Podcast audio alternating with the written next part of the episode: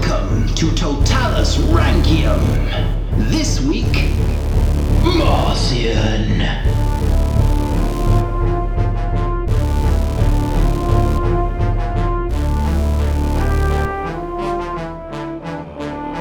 Hello and welcome to Roman Emperors Totalis Rankium. I am Jamie. And I'm Rob, ranking all of the emperors from Augustus to Augustulus, and we're now on episode 76 Ooh. Marcion. Morrison. He's, he's not an emperor I've heard much about. But to be fair, a, a lot of the last ones I haven't. He, he's not an emperor many people have heard much about, Okay. including the primary sources, apparently, Oh. and the secondary sources, Oh dear. Hmm. and modern historians. Is he more of a footnotey kind of emperor? Well, it's really weird. and There I am, reading all my books and reading all the sources I can get my hands on. And I think everyone got very excited about Attila. Mm. and then Attila dies, and then everyone goes, oh, and then stuff happened for a bit, and then Leo comes along, who, spoiler, is the next emperor, and no one's got anything to say about Marcion at all. But I've managed to piece some bits together. Okay. So here we go. but before we start, let's just uh, address the fact that this is the last episode that we are doing in season one, where we're in the east. Oh. Yes, we are going to leave. Have a moment's silence for a moment.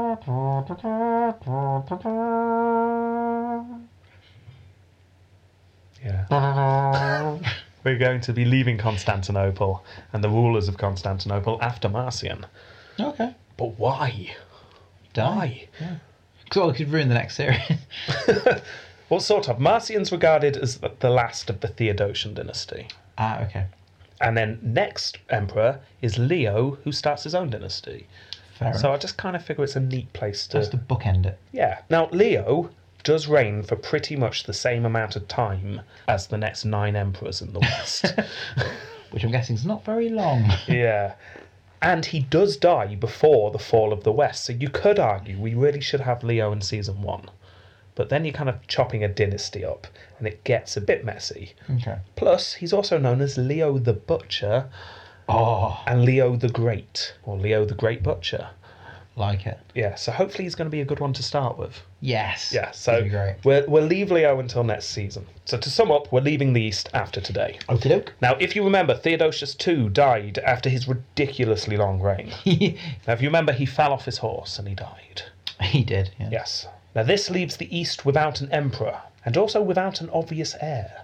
Because Theodosius lasting so long meant that only people over the age of 60 will even have the vaguest idea of what life under someone other than Theodosius was like. I'm guessing life expectancy was pretty low. Yeah, so it was only really the old fogies that could remember anyone but Yeah. Theodosius too. So as you can imagine, bit of a constitutional crisis here. Like when our queen finally dies. Well, no, because we know who the successor is. Yeah, but it'd be, be weird. I mean. Oh if- yeah, if- no, I, I know what you mean because no Because- one can remember life before Queenie. Yeah, pretty much. Yeah, yeah, no, I do understand you now. That's fine. Right, so they need to find a new emperor. I didn't mention Marcion last week at all. No. No. So let's find out how he becomes emperor. Warning though, as I say, not much in the way of sources. Oh, Okay. So, He became emperor. Early life. He was born Excellent. in either Illyrian or Thrace. We don't know. It was up near the Danube area in 392, just at the end of Theodosius the First's rule. Wow. So going back to then. It's quite old. Yeah. Yeah. He was not born to a rich family, we think. One source claims that he left his rural life with only 200 gold coins that he'd borrowed from a friend and went off to Constantinople to seek his fortune. That must be a really good friend. I know. Wow.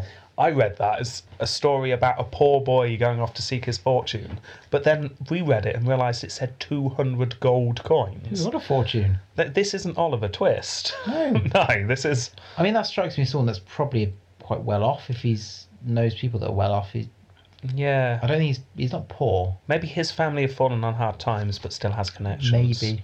That would make sense. He also needs to be careful if he's got his stick with all his belongings in the handkerchief tied to it Ooh. over his shoulder. Yeah. That handkerchief is going to have 200 gold coins in, so Oh, he's going get to be right. jangling a lot. he's going to be mugged as soon as he goes through the gates Oh, yeah, Hmm. of Constantinople. He's got to be careful. Oh yeah, and it's you need to choose a hefty material to just like rip its way Yeah. through. Chink, chink, chink. Could you imagine if Oliver Twist turned up with 200 gold coins and bumped into Fagin? Oh my goodness. Yeah. Wonder how that would have turned out. Probably not well. Not it would be would be so many songs. I can imagine. I don't know. Maybe Just not Oliver Twist face down in a canal. whilst the song Money by Pink Floyd plays. yes. you know what? I'd Us and them. Just the entirety of Dark Side of the Moon. You know, I'm, I'm Oh. liking the idea of this film. Oh, black and white. yeah. So that almost happened to Marcion, but, uh, but he, he escaped that fate. His servants carry the coins. yes. I'm a poor boy seeking my fortune. Who's that behind you? Well, that's that's my retinue. Those two of my house servants are not my chef, my shoe polisher. I, I left my third maid behind. Had to make sacrifices somewhere. yes. So anyway, that may have happened. We do know that he joined the military at some point, and you never guess what he did. Did you rise through the ranks? Oh yes, he did. Oh yeah. Yes. His father was a soldier, possibly high up enough to give his son a boost, maybe a centurion or something. Now, we know Marcion served around the area of Thrace, and he made his way up to military tribune, which is very impressive. Well, he could probably pay his way with all the gold coins he had Yes, falling out of his pockets. it's true. I'm a poor lad. I'd like to have a go at military tribune. In Down to the last 180 solid gold coins. what could I do? yeah. So those go- gold coins and his daring go get 'em attitude inspired the people in the army, and then he was soon promoted. He's doing all right for himself. That's all right. then at the Here's what age, money does. yeah. Then at the age of around thirty, his unit was called to go and fight the Persians. Oh, I remember them. Now, this fighting is the fighting that took place during Theodosius II's reign Right. that I completely skipped over. Do you remember me saying, oh, he also fought the Persians for a bit, but I skipped it because this episode's far too long? Yeah, Yeah. So it's that. yeah. Okay. Yeah. Hmm. So this is the perfect opportunity to have a brief look at what happened there. Nice. And hopefully nothing will happen that makes us change our opinion of Theodosius. Otherwise, we'll have to go back and change his score. So it's been a while since we've seen some fighting with the Persians, hasn't it? It is. It, yeah, Yeah. it has. Yeah. If you remember, Julian lost against them yeah, he did. terribly. Oh, he's terrible. Yes. and ever since Julian's defeat, things have been relatively quiet. Yeah. Yeah. If you remember, Valen's had a bit of a skirmish with them. Yeah. That's the whole episode with Pap, son of the sock puppet. Yes. Yeah, there was a bit bit of intrigue, a bit of fighting in Armenia there. But generally, um, things not too bad. Valen's was planning to invade, but that was when the Goths turned up, saying, Help, help, help, the Huns are coming and they're really scary. And they were like, oh, don't care about the Huns. Who are they? yeah. And then that bows. all of that led to Adrianople, Yeah. and then then the Huns came along. So there just hasn't been time for Persians. Yeah. However, during the time of Theodosius II, tensions flare up again. Some Christians who live on the border of both the empires had attacked some Zoroastrian temples. So what? I've never heard of Zoroastrians.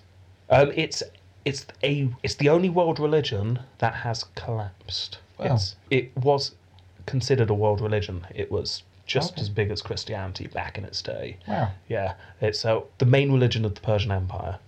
They worship. I don't know much about it. I know it's fire gods. They worship fire. You do still get some Zoroastrians, and they Hmm. have flames in their temples. Nice. Yeah. Ooh. Well, I live in a desert. I guess it. sort of makes Yeah, sense. well, yeah. So, um, so I didn't think to do much research on it. I'll try. I'll find out more. I will. But yeah, It's your job. I know. I failed you, Jamie. So anyway, the Christians probably thinking much the same as you as what's all this Zoroastrianism? What's all this uh, heathen? Yeah, so they they attacked some of the Persian temples essentially. Oh dear. Now, the Persian king of kings at this time is a man called Yazdegerd. Yazdegerd. That's a great name. It is a good name. He decided that he'd had enough of these Christians attacking their temples, so he's going to sit down and have a rational conversation and see if he can uh, just get everyone to stop. That's quite. No, he didn't. Okay. I am joking. Oh. He decided to persecute the Christians. Yay! Yes. Yeah. All the Christians in his empire then suffered a lot, which came as a bit of a shock because actually he was quite pro Christian for most of his reign. And then right towards the end, he si- decided he'd had enough. But then Yazdegerd dies. Ah. And there's a brief scuffle between his family, but eventually Bahram V comes out on top. Baram V. Yes. And in fact, briefly here, just because it's interesting, hasn't got much to do with our main story, but this little civil war ended in a brilliant way because Bahram challenged his cousin, who he was fighting, to a single competition rather than go to war. Fair enough. Yeah. What they did is they placed the royal attire in between two lions. And Bahram said to his cousin, Whoever gets the royal clothing Oh, gets to be king. that's a brilliant idea. yes, it is. They should do that for the new Prime Minister of the UK. I definitely should. Just put a hat in the middle Yeah, of the Prime safari Minister's park. hat. Yeah, Ceremonial hat. yeah. Whoever wants it the most, they get it. Off you go. His cousin apparently declined to join in. So then Bahram himself sauntered, sauntered, probably not sauntered, strode forth, oh, yeah. fought the lions, claimed the garments, and he became king of kings. Well, at that point, you could just say, right, remove the lions. Given up. Maybe you did, but this version's better. Yeah. So there you go. So Bahram Five, the lion fighter, is in charge over there. now he goes on to be considered as one of the better Sassanid Persian kings. He was enlightened, intelligent, and just. But he did have this persecution going on, Yeah. and he didn't like to leave things half finished. So he thought, well, I'll, I'll just, I'll just finish off wiping out the Christians in my empire. Then it's neat. Yeah. yeah, Leave any. yeah. And then I'll do all these nice things. Yeah. then I'll sort the taxes out. Yeah.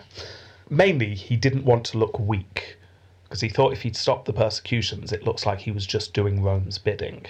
And the Persian kings could not be seen Yeah. as doing what Rome told them Yeah, to. yeah, yeah. So things had gone on a bit too far. Now, by this time, many of the Christians living in the Persian Empire had fled to Constantinople. Theodosius and his sister, Pulcheria, were sympathetic to these refugees. So, when envoys from Persia arrived asking for the return of some of the refugees who happened to be quite powerful back at home, Theodosius was not inclined to agree. Soon war was on the horizon.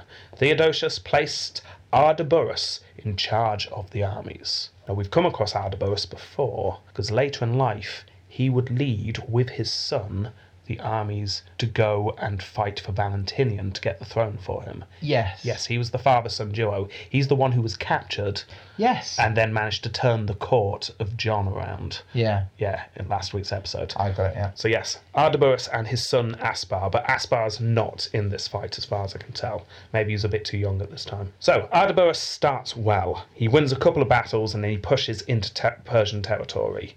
The Persians, meanwhile, siege a Roman city. Things just go back and forth for a short while. No one's really winning. Lots of people are dying. Oh, that's never good. It's battle, is it? never a good sign. However, things soon changed because Theodosius is worried about spreading his army too thin. There are a lot of barbarians in the north. They're looking quite scary at the moment. He doesn't want to use up too many of his soldiers, so he calls Ardaburus back. A peace treaty was then drawn up. After a lot of wrangling, it was decided that all land would revert back to how it was at the start of the war. So we don't know how many died in this war, but it was completely pointless. They might as well just not have had it. But was the war pointless? Yes. Because this is Marcian's chance to earn some points. Ooh. Okay, countless people dying senseless deaths, but one person could earn some points in a podcast, so maybe it was worth it. Yeah. Let's find out. Let's find out what Marcian did during this war. Because remember, he's in Thrace, his unit's called up. Yeah. They pack up their things, they head off. They pass Constantinople through modern Turkey, heading for the eastern frontier. On their way, they stop in Lycia, and this is where Marcian becomes ill. So ill, Short episode. he could not move. Ooh. Well, he's not emperor yet. Uh, yeah. yeah, he's not going to die just yet.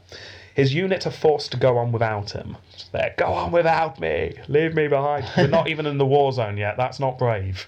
No. Just go. Oh, go back to Rome. Yeah, so Marcian has to spend quite some time in Lycia recovering. Eventually, when he was strong enough to rejoin his men, the war was over. I'm getting shows August. Yeah. Damn! Damn you all to hell! I could have been there. However, perhaps this was a blessing. We don't know the details, but soon after this, he becomes the personal assistant to Aspar. Ooh, okay. So Aspar, son of Ardaburus. This means he's now rubbing shoulders with the high ups. Yeah. And as the personal assistant, he wasn't really high up himself. Ah, you're just a PA, aren't you? Yeah, but Fetch me tea. but he, he's he's there with the bigwigs. Yeah, he's he's Yeah. known. Yeah, not not bad for a young Cockney lad. He's done all right for himself. Yeah, he's he's worked his way up from rags to Nothing but rags and two hundred gold coins. army of servants behind him. Yeah. A couple of years later, Theodosius sends Ardaburus and Aspar to take the throne off John for Valentinian III. We have no idea if Marcian is with Aspar by this point. He might have been. I like to think he had another sudden bout of illness at this point. Yeah, maybe he did. Kidney stones. Ooh. Yeah. Or remember that um, episode of Deadwood? Where Al Swearingen gets uh, bladder stones. Oh. Yeah, it was like that. oh. Yeah. So, we're deciding he wasn't there. Yeah. What we do know is that several years later, the Vandals, led by their king, King Caesaric, invaded Africa. Ah. Yes. And you remember, Bonyface was overrun. Yeah. And then Aetius asked Theodosius for help. And Aspar is sent over. Off you go. And Marcian goes with him. So he actually goes into the war this time. Fighting was fierce, like I mentioned last week, especially when Bonyface said he was going back to Italy to fight civil war. Yes. Now, we know that Aspar won in the end, but it's not very clear cut. One day, fighting in Libya, Marcian and his men were captured by the Vandals. I've got this image of like them walking across, I don't know, walking through a, an area, maybe slightly stony, and there's like a, a, a bit of rope in a circle with a rope leading off to a bush. And in the middle is like a sandwich. Does it catch the whole unit in one go? Yes. There's 80 of them dangling upside down by their ankles. Yeah. Yeah. Okay. It's like Return of the Jedi on uh, Endor. Yeah. The Ewoks. That's how they were caught. They were gathered up and they were taken to the king himself. Realizing they'd captured some high up officials. According to the story, and I quote here, Gesseric commanded that the captives be brought into the king's courtyard in order that it might be possible for him, by looking at them, to know what master each of them might serve without degradation. So the idea is Gesseric would come along and just choose who of these would go to his lords to be slaves. He's got smooth hands. He'd make a good masseuse. That kind of thing. Yeah, he's got a twirly moustache, send him to the kitchens. yeah, He's wearing a chef's outfit. Put him in the army. yeah. That kind of thing. Right. Yeah. Now, it, apparently, it was a really hot day, unsurprisingly. It's in North Africa. and the captives did not have any shade. Most of them sat down and struggled in the blazing seat. However, Marcian, exhausted, fell asleep. Dangerous in the blazing sun. And apparently, it was then that an eagle flew past. Yeah, we're, we're relying on this kind of thing. and the eagle glided in the air, staying perfectly in one place, hovering above Marcian, providing shade for him, which is quite impressive. you don't seem impressed. No, I'm not impressed at all. No. If it was near a tree, but then he'd have shade. So. No. No, no, th- th- that's rubbish. it's absolute. ru- wh- Why would anyone believe that? Even back then, even just as an excuse to make him emperor. Think of a better excuse. Oh, actually, we found he's actually related to Augustus if you go back far enough. And his great, great, great, great, great, great, great, great, great, great, great grandfather was Julius Caesar. That's why he should be emperor. Not an eagle shaded him by floating in the air. Maybe it was a stuffed eagle on a stick. That would make more sense. Maybe they were just using them as umbrellas. That's still not a sign of emperorship, though. Okay, I, I feel your frustration here. But it's, it's not over. It's not over. I'm not. Oh, what happened now? a snake slithered from a rock and split its own throat to drink its blood, so it didn't. Not quite. I, I thought you'd be Dehydrate. pleased the omens were back. We've not had omens for a while. That's true, but I, I, I've, I've matured. Have you? I don't find them as Stories of students no longer. no, because No. that, that's not a student story. That's just stupidity. Okay. Well, I'm going to carry on. Okay. Maybe the story improves. Right, Gesseric comes out and sees that this eagle is shading Marcion. And laughed and went, what the hell's going on? Who put that eagle on a stick? no, he, what he does is he asks who Marcion is, probably after kicking him awake. Marcion replied that he was Aspar's domesticus, as in personal assistant. yeah. His chief advisor, maybe is a better way of putting it. Gesseric thought about what he'd seen over and decided that this could only mean one thing. And you're absolutely right. It means that one day he would rule the empire. I'm going to quote now. Okay. He therefore by no means deemed it right to kill him, reasoning that if he should remove him from the world, it would only be very clear that the thing which the bird had done was for nothing. For he would not honour with his shadow a king who was about to die straight away. So obviously, obviously he's going to be king. Ah, but this way Gaceric's uh, a bit clever, because he said to Marcion, he will release him straight away as long as Marcion swears an oath never to raise armies against the Vandals when he rules the Empire. Apparently, Marcion's more than happy to make this agreement with Well, you their would, wouldn't enemies you? that they're making they're at war course. with. So, what you, you're gonna let me go because you saw an eagle when I was napping? Yeah, all right, whatever. yeah, Fair enough. when I'm emperor, you say. You you know what? When I'm emperor, I promise I won't fight you. and I'll pay you two thousand pounds of gold a, a month, a Yeah. day, a day. yeah, whatever. Just just show me the door. Yeah. so Marcion is released. Right. Obviously, no, this is not true. Yeah, no, it's not true. at No. all. Um, it was written at a later date to explain why Marcion does nothing to help the West when he's the emperor, as we'll find out. Well, we d- you probably don't need to anymore. So, well, they're- they're their own people. Yeah, but I mean, some people might have raised the question why didn't you s- help stop the Vandals invading Italy? And uh, it's because he swore an oath. It's because he is a, a honest man, not because he's a coward. So, yeah. So, this is propaganda from later, but it's a fun story, even though it infuriated you, so I included it. yes. But who knows? Maybe it is based on truth. Maybe he was caught at one point and ransomed back. Like, you can imagine that. being Yeah. For a ri- I mean, poor family. poor, poor family. We're down to our last ten thousand gold coins. We have, we- how can we pay for him? it's probably in the prison talking to the other prisoners who genuinely were from poor families. this is nothing when I was a lad. I went a month, an entire month, without silk underwear. it was hell. All the chafing on the Hessian. Oh, blisters. It's like bubble wrap. Is it? Oh. so just wet yourself. No, it's just the blisters popping. So, anyway, he heads back home. Whether he really was captured or the war just ends, we are fairly certain he was definitely over there, though. Maybe that's his story why I didn't fight. Oh yeah, I was, I was captured. yeah, he just turns up right at the end as they're all getting on the ships on the way back home. Where, where have you been? You're meant to be my personal assistant.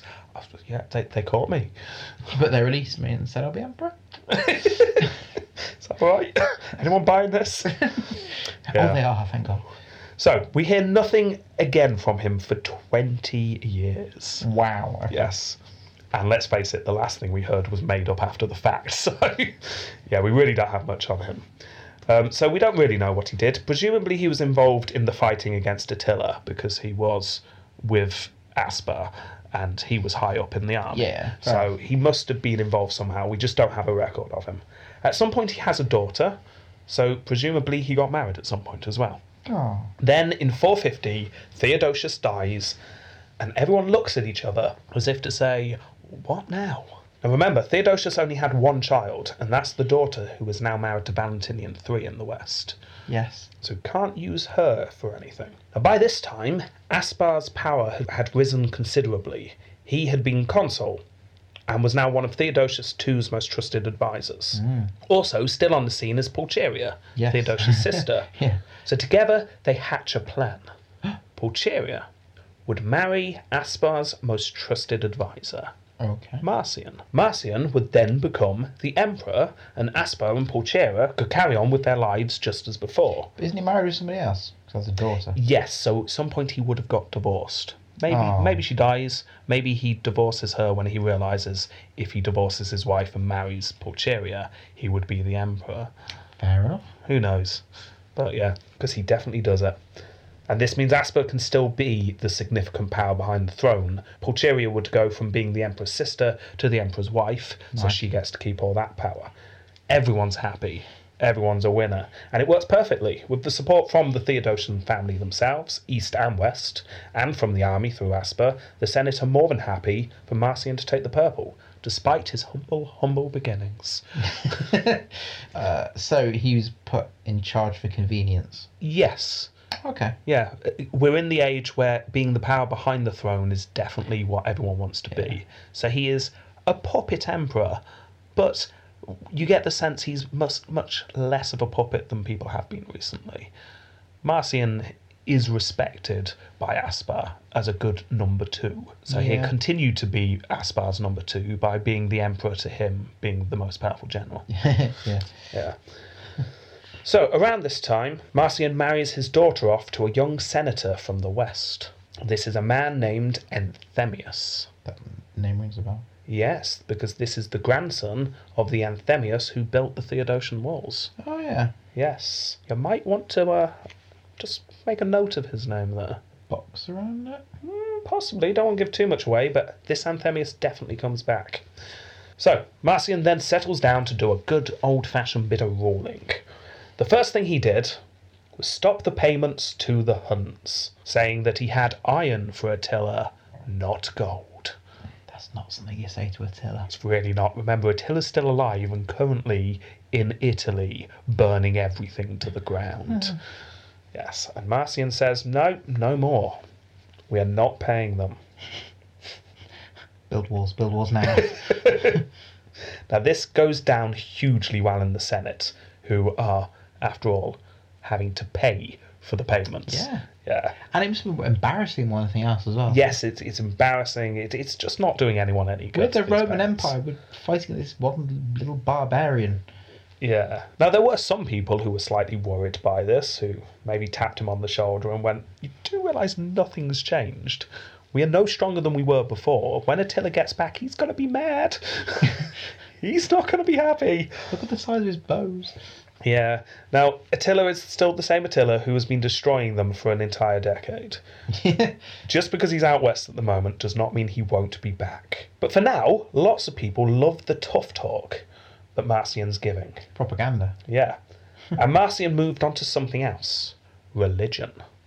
Because there were problems. Some fool, get this, had stopped everyone, I'd like to think halfway through a meeting about, Excellent. about the church. Yeah. A church meeting. Nice.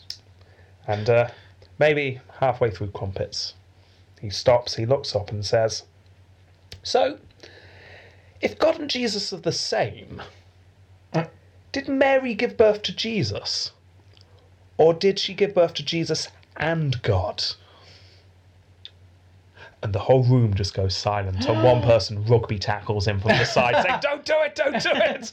No! But it's too late. Oh. The cat is out the bag. We have got religious factions again. Yes. Under Marcian, the Fourth Ecumenical Council was called. Santa. Yes, now we covered the first one under Constantine. That's where Arianism was banned. That's where Father Christmas punched someone in the face. Easter bunny, wasn't it? No, I don't think it was. Was it? Oh, who was it actually? It was. Um, it was. Wasn't Athanasius? Was it? No. No. Was The it? Easter bunny was in there somewhere. Oh, the Easter Bunny was there looking annoyed, but yeah. yeah. Anyway, he punched someone. Yeah. Now, we brushed past the second ecumenical, ecumenical meeting. Uh, it was during Theodosius and Ambrose's time. Yes. Um, it was linked to Catholicism being used by Theodosius as a way to describe the followers of Christianity. The third meeting we didn't mention at all. It was an argument that had arisen that threatened the unity of the church, and this is the part I just mentioned. Was Mary the birth giver of Christ, the birth giver of God? Both or neither? Now, it was actually a man named Nestorius who first claimed that Mary should be known as the Christ bearer, but not the God bearer. Ooh. I think that was the meeting where they were having crumpets and someone rugby tackled him.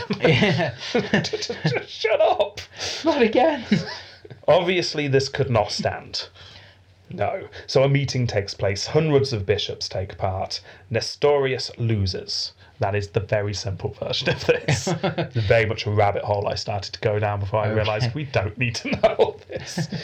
So that was the third meeting. Now, a lot of background of this actually is politics rather than the semantics. Oh, yeah, of course. Major cities of Christianity, such as such as Antioch and Alexandria, had fallen out. Yeah. They didn't see eye to eye at all. Alexandria was accusing Antioch of being Nestorian, and Antioch accused Alexandria of other things that weren't good that we're not going to go into, but generally, you're not following Christianity properly. At this point, the Pope steps in, and in the end, after some political wrangling, it's decided the only way to sort this out is by calling a fourth meeting, and this is the one Marcion calls. Excellent. So it was decided in this meeting, and again, this is hugely simplified, that certain people would get certain jobs if Nestorianism was killed off once and for all. okay. It's like, what could we do to make this just go away? I'll, have, I'll have my eye on a bishopric. Oh, yeah. yeah, so. Uh, I wanted to wear a really tall hat and speak every Sunday to lots of people. Yeah, so lots of political intrigue happening. Pope Leo was invited to this meeting, uh, but he had to politely decline, stating that he was too busy cowering in fear from Attila at the moment. It was that- Oh, he sent the letter, didn't he? Yes, he, he's the one who had to go and talk to Attila. Ooh. He was too busy doing that, so he couldn't come and take part. but he did realise that this was important. So he said, Go on, have the meeting without me. And he sent letters to explain his thoughts on all the disputes that were facing the church at the Yeah. time. So his, his thoughts would be known. Unfortunately, this letter, known as Leo's Tome, was uh, not the most carefully worded document. Cut it out. Apparently, Leo had other things on his mind at the time. I'm here under my table. Just like to say, in regards to point 3b, that I really do agree with. Oh my god, Attila's coming! Ah! And just smudging the bloodstain. yeah. Excellent. it's a bit like that scene where they are in Lord of the Rings where they find that big book. Oh, yes. So we cannot get out. We Yeah. cannot get out. Yeah, it was, it was like that. They are here. When the bishops walked into the meeting and put the tome down, it had, had an axe in it. Oh, yes. Bits burnt around the edges. so yeah, Skeletal hand. Still clasping to the spine. Yeah, so they search through the tome, they get a sense of what Leo's trying to say, and it's just not very clear. And in an argument that, it, let's face it, is essentially semantics, Yeah. it's kind of a big deal if you're not being clear in your wording. So a huge amount of time in this meeting is spent debating what Leo's trying to say. Eventually, most people agree with what it was agreed Leo was trying to say, but there are some who don't. Leo had made some compromises that pleased the Nestorian Antiochians. Do you call them Antiochians? People from Antioch. Yeah. Yeah. But this this Tockians. Antiochians maybe yes. But this displeases the hardline Alexandrians. Now, Marcion supported Leo in this, hoping that that would please the West. Valentinian is not too happy about this non-Theodosian on the throne. I mean, yes, he's married to a Theodosian, but eh, he's not really part of the family. So this is uh, Marcion trying to get in with Valentinian by Yeah. saying, yes, I agree with the Pope of Rome. This may have worked, we simply don't know. There's no records one way or the other if this gains any traction with Valentinian at all. But we do know that a schism appears. Many in Alexandria split from the church at this point. So you then get tensions in Alexandria. Mostly, however, the cracks were papered over, and the church is more unified by the end of these meetings than they were at the start. so ultimately, yeah, it was it was a success. The Nestorian movement was dead. The lead bishop of Constantinople was also given more power at this point, which, as we'll see in the future, will have an impact. Marcion breathes a sigh of relief. Apparently, he was getting quite impatient about how long all these meetings were going on. yes. It's been going on for at least 20 minutes now. God, can we not just get this sorted? Come on, guys. Shake hands. Isn't it obvious? If Jesus is God, then.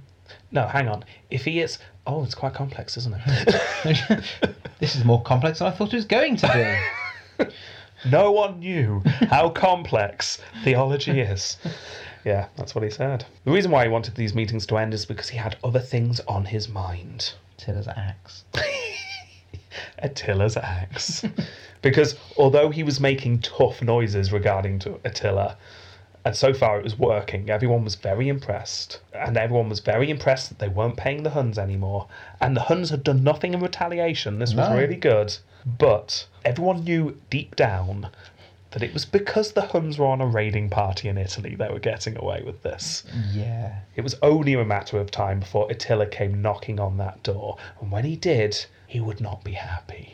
Oh, God. questions would be asked, and they would not be nice questions. No.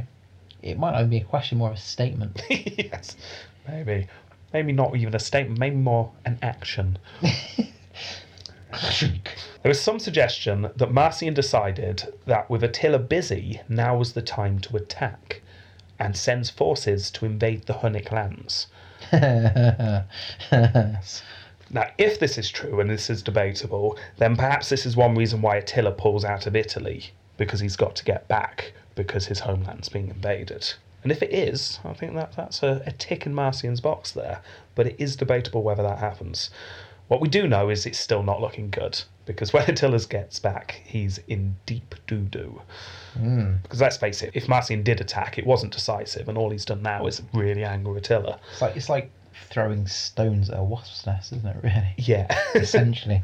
So I imagine when Marcian hears the news that Attila had died whilst drunk one night, there was a huge party to celebrate. Oh, he'd be hanging the next morning, that's for sure. yeah, I can only imagine the relief. oh, thank God. Marcian had talked tough and he'd gotten away with it. Uh, who knows? We just don't have the sources. Maybe he was talking tough because he planned to act tough, but I can't help but feel he would have failed. Oh yeah. Yes. the Hunnic Empire, which was being kept intact by the personality of Attila alone, falls apart overnight. It just splinters. Just like that, the Huns are no longer the problem they used to be. Marcian immediately sends out envoys and allies himself with the many tribes that have been forced to fight under Attila, mainly the Ostrogoths. Oh, they sound like like mega goths, sort of like. Well, I've not really mentioned this before because there's not been much need, but there are actually two groups of Goths the Visigoths and the Ostrogoths. I've heard of Visigoths. Not only have you heard of Visigoths, we've been talking about them for ages. Ah. I just haven't been calling them the Visigoths. I've just been calling them the Goths because the Ostrogoths haven't been in our story. They have a cooler name. They do have a cool name. So, quick, simple version to explain this. If you remember when the Goths came over the Danube in Valence episode, there were two groups Yes. the Tvingai and the Grithungai. Yeah. They fought together for a while, but then they split. Now, this is an oversimplification, but essentially these are the two groups because they Okay. split apart. Alaric and his Goths, like I said, are the Visigoths, Goths from the west, or at least the ones that settled in the west. The Ostrogoths went east and settled by the Black Sea. Now, Ostrogoths means essentially Goths of the rising sun, Eastern Goths. Yeah, that makes sense. Yeah. Now, because the Ostrogoths were where they were, they were overrun by the Huns really quickly. But now, with Attila dead, Marcian spotted an opportunity. He approached the Ostrogoths and s- gave them some land in the Danube area in return for them just to, you know, look after the place while they're there. So he just settled a bunch of Goths as a buffer zone. Good idea. Yeah. So this does two things. First of all, it stops the Huns regrouping and sweeping into Rome, and secondly, it stopped the Ostrogoths from getting ideas now the Huns were on the downturn. Yeah, good idea.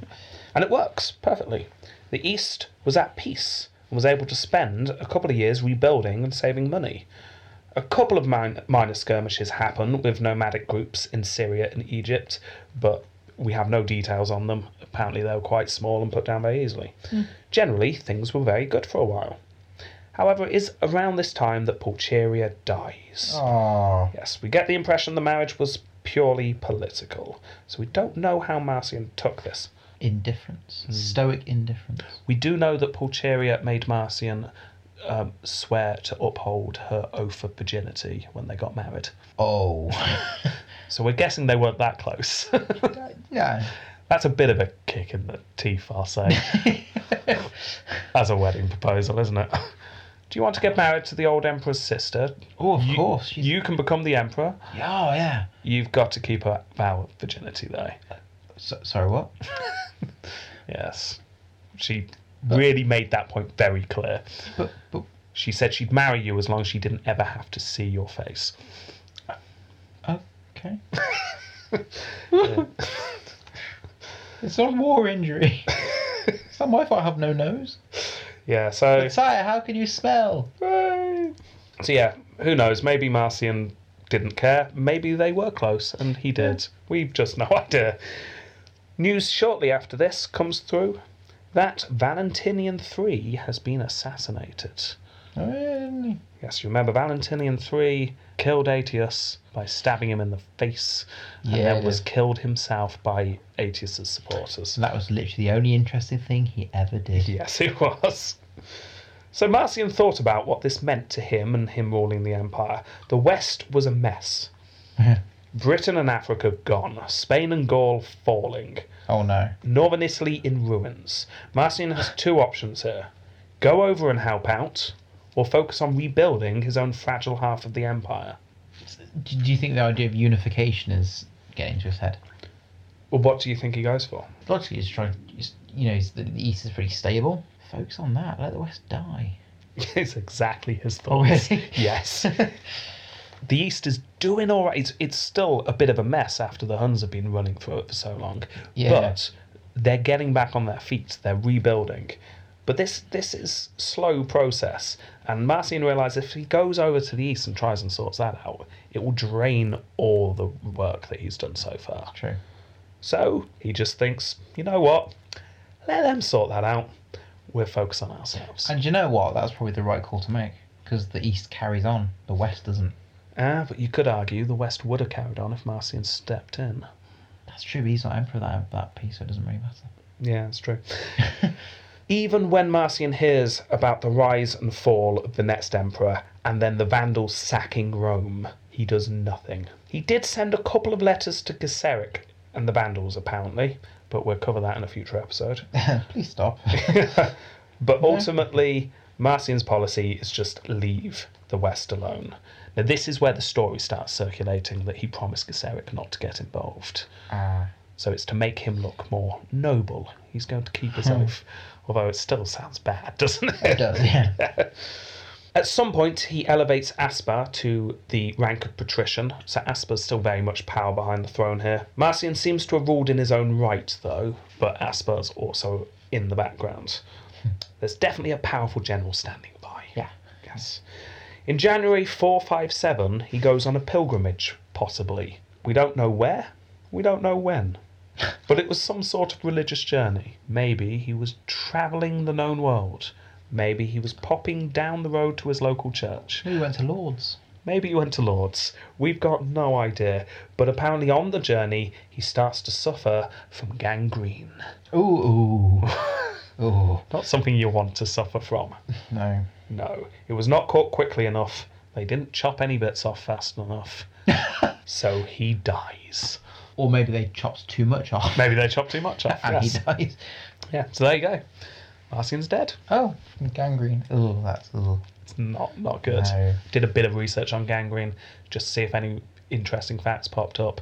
I saw those pictures. They're the worst pictures I've seen since uh, doing our evil bubble wrap disease episode. Ooh. Oh, Yeah, nasty. Anyway, he's dead. So uh, thoughts? Stable. Yeah, And he did quite well for the East. He stabilised the East. He sorted out religious problems. yeah, Quite positive, actually.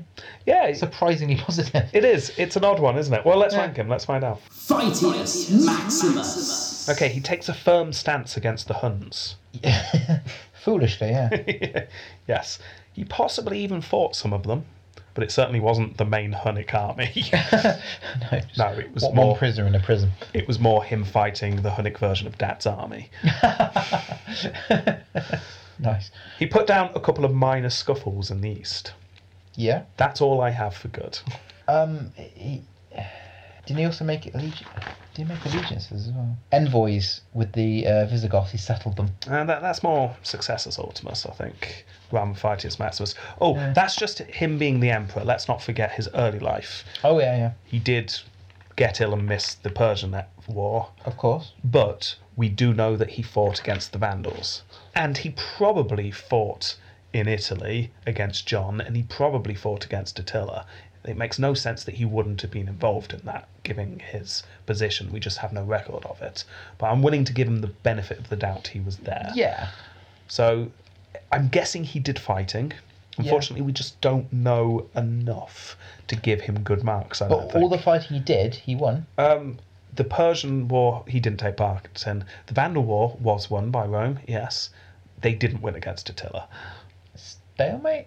no, they lost. Yeah. okay. but he lived through it, so I suppose that's. Survivor. He survived. Yeah. There you go. Um, I, I, I could. I, I- I'm thinking about the four or five mark here. He- yeah. Uh, He, did enough, but. I'm not quite going to go to five. I'm, I'm hovering around three or four. I'll give him four. Benefit of the doubt that Yeah, he I'm did giving some him four. stuff against Attila and he did stuff against the Vandals. I, do, I agree. I'm Yeah. going for Okay, eight. Approvium crazium. Okay, uh, again, we are uh, struggling through lack of sources here. Uh, he dared Attila to come at him. That's stupid. That's just silly. yeah. He got so lucky there. he, re- he He's probably the luckiest emperor. yes. If we had luck points, he'd be on 10. yes, he would. Um, so, yeah, that's about it. I'm willing to give him a couple of points for that. I ju- just Because he would have seen the devastation Attila caused First hand, yes, he would have been there. an avalanche of death sweeping through the Roman Empire. Yeah, Nothing is stopping it. yeah. And He's at the bottom of the mountain looking up at that avalanche. Yeah. Going, come on then. and he's holding a shovel. And a hairdryer. Yes. That's what it's like. Yes. And then suddenly, halfway through the avalanche, Gets drunk and dies. yes. Yeah. And he's going, you just imagine then just like putting his arm back on a rock, lying down and going, oh, thank God. Yeah, I'm willing to give him two points just for the sheer. I'll give him three for the balls in us. Yeah, okay. So that is five for Probium Crazium. Successus ultimus. Okay, we've actually got a bit in this round. So, he passes a few laws that oversaw the recovery of the economy. Okay. Now, unlike the West, the East still has all its territories. Yes, it was ravaged by the Huns, but the Huns didn't take any of it over and then left. So they've got all their territories still. So they're able to tax. They're not at war, they're not paying a tribute anymore. Marcion is able to balance the books. In fact, he does better than balance the books. Apparently, according to one source, he managed to die with £100,000 of gold in the treasury. Now, if you remember, the Huns had ratcheted up that tribute to £2,100 of gold a year, and that was seen as an obscene amount. So to have 100,000 in the bank by the time he died, that's pretty good.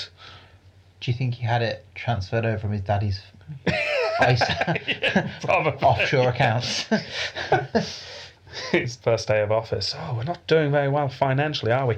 I'll, I'll have a check behind my sofas. I'll see if I can scrape anything together. To but help- you know, I had a poor upbringing, so that might not be much there. might not be. But he comes in genuinely sad. "Oh, Sorry, guys, I, I can only find a hundred thousand pounds of gold. Everyone stares at him. Where have you been? People have been starving. right. So, because of this huge sum of s- money that he managed to save, he was able to tell the Senate that they didn't need to keep paying for the public games anymore. Oh, Yeah, the Senate loved this.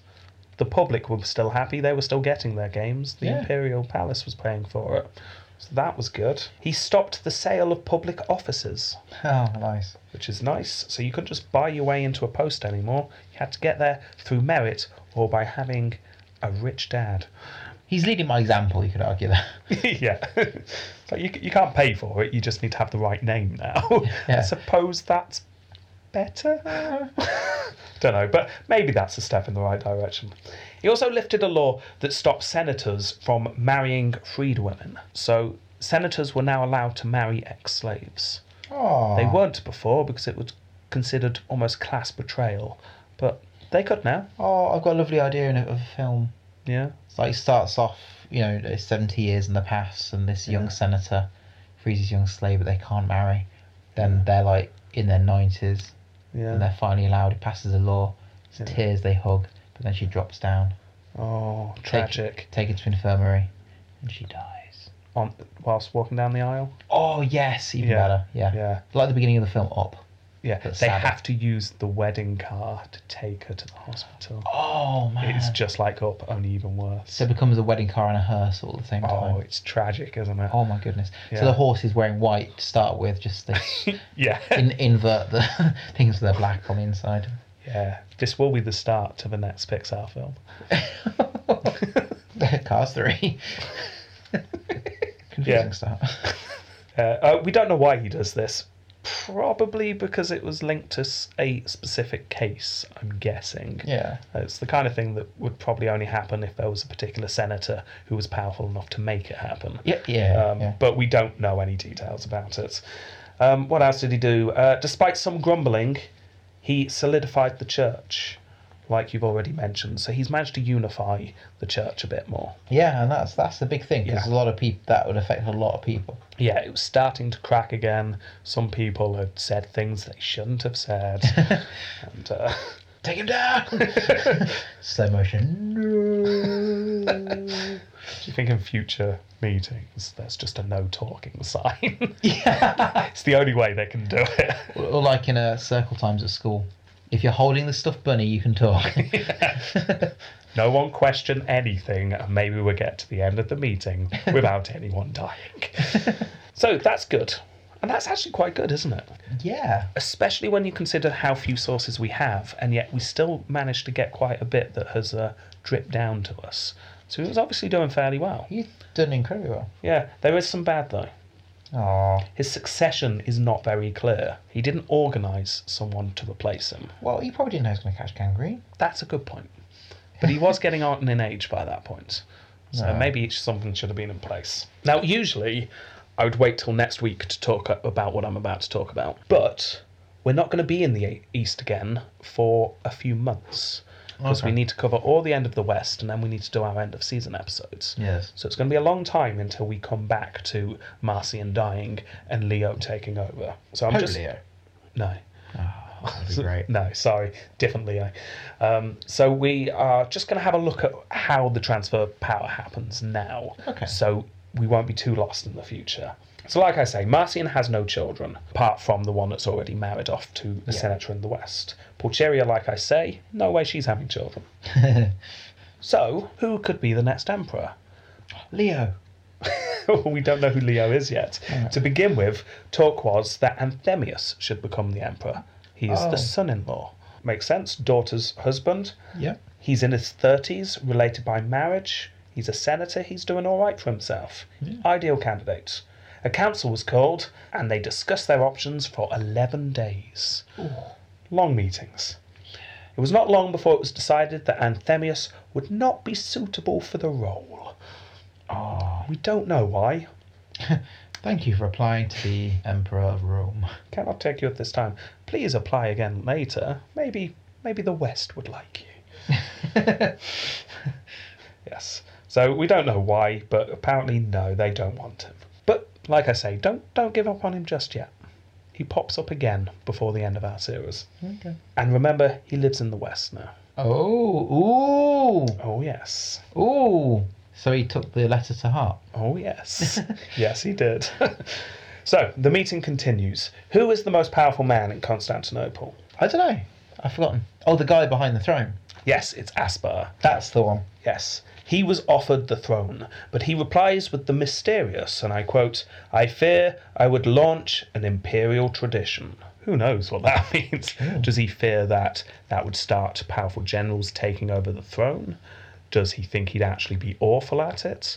We're not sure, but he turns it down. He realizes, just as Stilicho did, and Aetius, and many others, that being the power behind the throne is much safer. He didn't want to be emperor. But, just like when Macrinus was elevated, Aspar was ready with a suggestion. He had under him right now a very capable man who went by the name Leo. of Leo the Butcher. Oh, yeah. Oh, that's a. Oh, yeah. I, I don't know if he had that name now. I also briefly did a very small amount of research into him just to see why he's got the butcher name, and I couldn't actually see why to begin with. Uh, so I'll, I'll have to try and figure that out I think before he- season two. I think he wears like literally a butcher's apron. yeah, that's He's, probably that is why. actually his, his his job. yeah. He gets food for the army by slaughtering the cattle. he was just Aspar's butcher. Yeah. And when Aspar was in the meeting, can you think of anyone who could be emperor? Aspar, uh, how about my butcher? So yeah, Leo is chosen.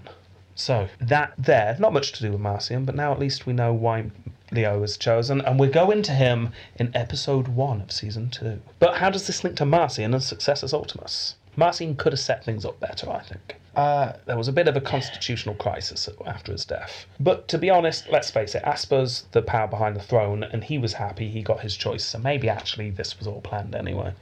oh, he probably didn't have a choice. Yeah.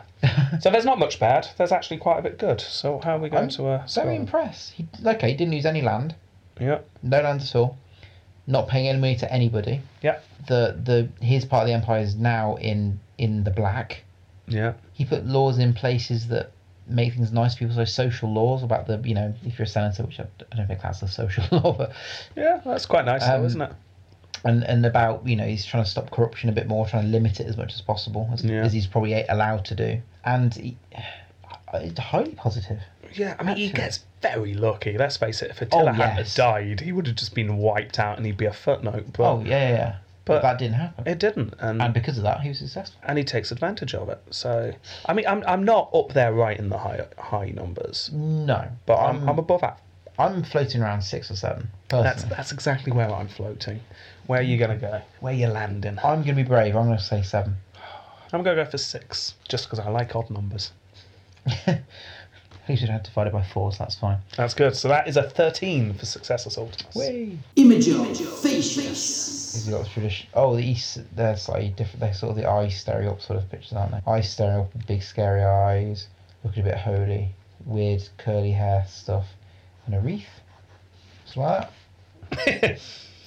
Yeah, sort of. There you go. That's what he looks like. Oh, that's weird. Okay, so you've got a coin. Yeah. It's a gold coin.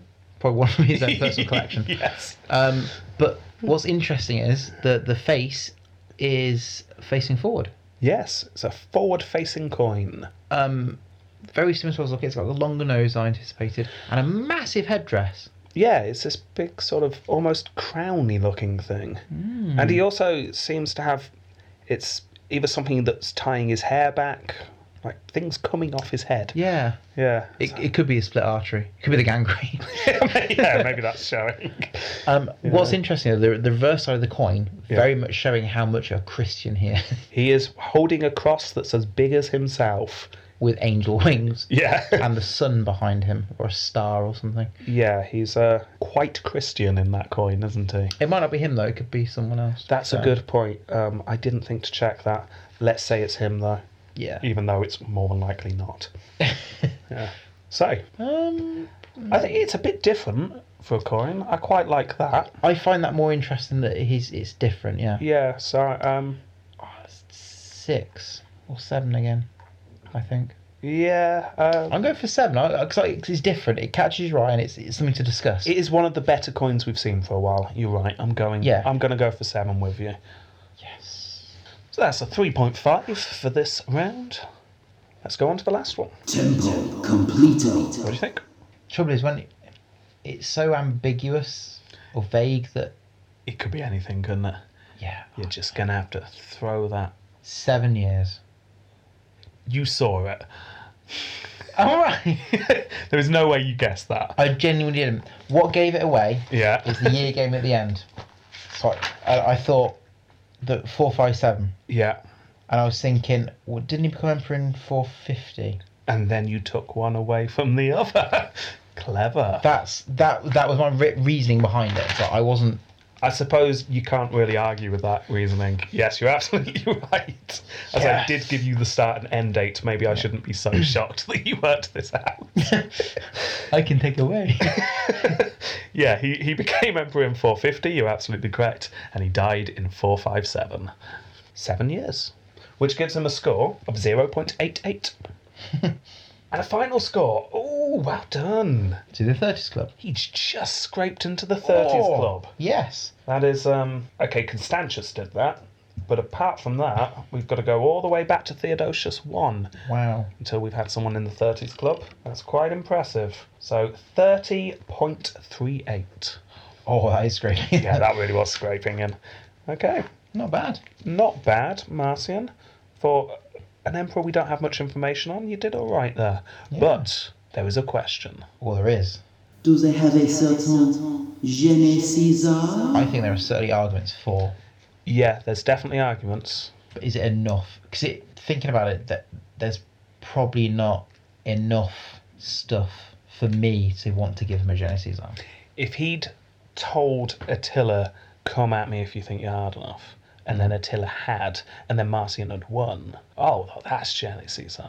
E- But- even if he hadn't and he won, even if he didn't say "come on," if Yeah. he just said "no, don't get me," but he actually beat that would get him anyway. But Yeah, I mean, he got lucky, and because of that, he was able to do some good stuff. however, we can't predict the future. So well, the past. Wait, no, what? Hang on. but we, we, we it'd, it'd be wrong for us to Judge him by what happens next. well, no, hypothesize on what could have been Yes, yes, you're absolutely true. So we because can he just could he judge. could have been Attila. We don't know. Yeah, Highly unlikely with the evidence, but it could. w- You know, we don't know. yeah. Maybe he was a genius. Maybe he was so fantastic at war. I mean, the only war he'd ever been in before he got caught. But maybe he was fantastic. Yeah, Mm. and he was ill in the first one. Yeah. Yeah. I think he's all right, but Yeah. I don't. He's not Gene Caesar, is he? No. no, I, I don't think so. No. no. I'll feel bad about feeding him to the lions. I, th- I think maybe maybe he can serve the snacks. Yeah, maybe he can look after the lions rather than be fed to them. He he's Yeah. he's got to lead all the other emperors that we've fed to the lions to the lions. We can do the, the next Byzantine emperors when we hit that. yeah. Yeah, I mean, is That's that his job. is that a fate worse than being fed to the lions? You're the I don't person know. who's got to trick your fellow emperors to being eaten. We don't have to trick them. Say what you've been caught. Sorry, you weren't good enough. No, Oh, I suppose so. yeah. They knew the score when they took when they took the purple. Oh, also, actually, I know we are right near the end now, but can we change it from being fed to the lions? Can we feed them to Goldflake? Was it Goldflake? Oh, the bear. Yeah, who's oh, what was his name again? It's Goldflake. Yeah. Yeah, so yeah, can we feed him to Goldflake, Goldflake the bear. the bear, Nice. Valentinian's bear? Yes. Yes, That'll do. And Innocence, that was the other one. Ironically, the most savage of the two. yeah. So yeah, they're no longer being fed to the lions. The lions Yeah. died. It's, it's now Goldflake and Innocence. Yeah. Very long-lived bears. yes. Okay, so sorry to Marcy, and you've got to go and clean out Goldflake's cage. uh, Straight away the bow. that is no Gene Caesar this week. Okay, so that's it for the East. We say goodbye for the East. We're now Goodbye. going to the West for the final nine episodes of the season. yeah. Yeah. It's a bit bit sad in a way. Nine episodes, 20 and a bit years. Oh. Not a good sign, is it? Not a good So sign. roughly two years per episode. Yeah. Okay. Yeah. Okay then, right. All we need today is a couple of thank yous. Thank you very much to our new to our new senators. Yay. Thank you to Kendra or Kendran. Thank you. Thank you. A huge thank you to the very generous donation of Norwegicus Maximus. Ah. Are you from Norway? He might be from Norway. I hope so. I went to Norway a few weeks ago. It was very nice. Did you meet him or her? It's very hard to tell. No, I, d- I don't know. But I like to think I was walking through, I don't know, Oslo or Stavanger and someone just heard my voice and went, Oh, it's that guy from Tatarankium. Probably happened. Thank you to CX Longshot XC. Thank you, Longshot. Oh yeah, yeah. Those CXs just like brackets, aren't they? Thank you to P3 Cupid. Oh, thank you, Mr. Cupid. Thank you to Vicky Squires. oh, she's Yes. on Facebook. Very active on Facebook. Yeah. So huge Thanks, Vicky. thank you to you.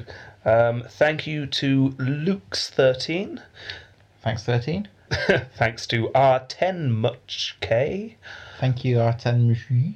And thank you to Lisa Lawless3. Oh, thank you, to Yes. Lisa as well. Huge thank you to all of those people who have joined our Senate. Yeah. Right. Also, if you are one of our senators, Please look out this week for an email. We're Ooh. finally getting ourselves organised. Jamie has Yes. got your email addresses. Yep. An email will be going out shortly so we can collate people's addresses. Now we have enough people, we can start organising, sending out the mugs and the coins. And I Yes. can see the coins stacked there, Jamie. Am I ready to go? Ready to go. And a lot of jiffy bags. A lot of gift bags. How many jiffy Send bags? them off. were Uh, well, I bought a pack of 300, I think. I was very hopeful. there? Very hopeful, yes. Excellent. Okay, so look out for that email, senators. But also, being a senator means you have access to our Roman Republic episodes. Hmm. Now, I realise it's been two months since our last one. We did say we'd try and do them monthly, uh, but because we had holidays and trying to fit in researching Republic 1 proved tricky.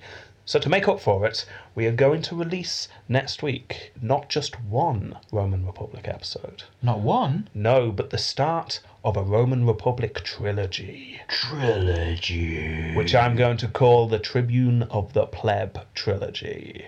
Ooh. We are going to cover Tiberius Gracchus, Gaius Gracchus, and Marcus Drusus. A lot of weird names in there. Yeah, you don't know who these people are, but you'll find out. You will. Good, good. Yes. Um, we'll guarantee a Republic episode next week, hopefully two, um, and then we'll release the third or the second two as soon afterwards as we can. Yes. So three Republic episodes are coming soon. That does mean no Emperor episode next week, but in two weeks' time we will be returning to the West to deal with our final nine, and we will be Oh. dealing with Petronius. Ooh, Petronius. Yes. That's a Harry Potter spell. Yes, it is. Feels weird. It's like when you say the final nine, it's like the X Factor or something. Yeah, the final nine in this case are just a disappointing bunch. well, I say that. I really don't know much about the final nine because who looks into them? Um, But it means we get to watch uh, the film. oh, yes, we finally get to watch it. I We've do. had it for over a year ready to watch. yeah, that would be good. The Last Legion? yeah, that's the one. Yeah, we'll With, watch that. uh, Augustulus. Yes. Okay, thank you very much for listening. Don't forget, you can uh, follow us on our Facebook page. We've also got a Twitter as well and Instagram that I haven't uploaded for quite a while. Um, you can also download us from Podbean, iTunes, and Stitcher. And we've got our page as well. Um, we've also got our website as well. Um, WordPress, Totas Ranking. In fact, just type Totas Ranking into Google and you'll get everything that you Yeah, need. just see see what you can see. Yeah. Okay, and thank you very much to those of you who have left reviews on iTunes. Hugely appreciate that. Yes, thank Yes. Mm. you. And the ones on Podbean as well. I think we, we were both surprised a few weeks ago with how many there were on Podbean. Um, Yes, I didn't even know that there were reviews on Podbean until recently. That was a pleasant surprise when I saw all Yeah. this. So thank you Yeah, very that much. was nice. Nice to see. Yes. Actually, one did query how come Rogers lasted so long, and I, just, I'm, my, my head is just where's Roger? It's Roger. He's dedicated. He's not going to let something little like dying Mortality getting the way. get in the way of delivering that letter. Oh. Come rain nor snow. No. Yeah. Rain, snow, and death. yes. yes. Okay. And very finally, thank you to the Rex Factor for their continual support and their very exciting project where they're going to be animating one of their series has Yeah. been achieved. So if you were one of Yeah. those people who uh, donated to them, well done you guys. Yeah. Yes. And also Saga Thing. Check them out. I've been in contact with them recently, Yeah. doing a bit of artwork and uh, And it looks good. enjoying their um, their podcast during my commute at the moment. So Yeah. check those out as well. Right, thank you very much for listening then. And all that remains to say is, Did all right actually. yeah, not Genesis are they? no. Goodbye. Bye.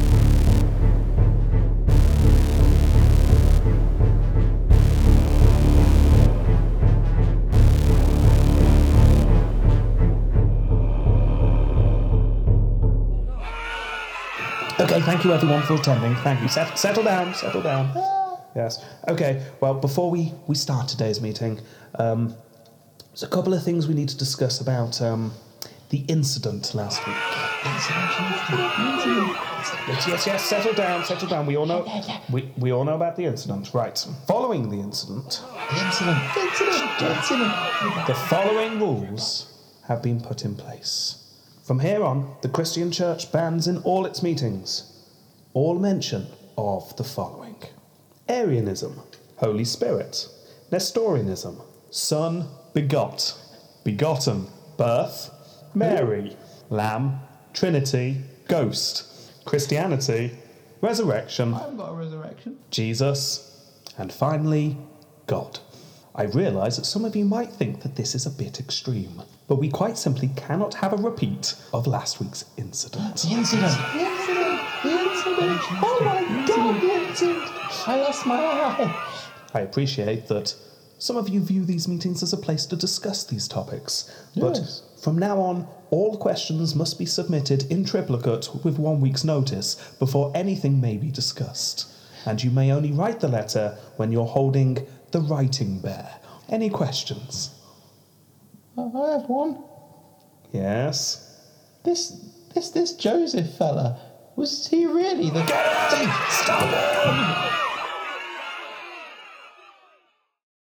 So, the meeting continues. Who is the most powerful man in Constantinople?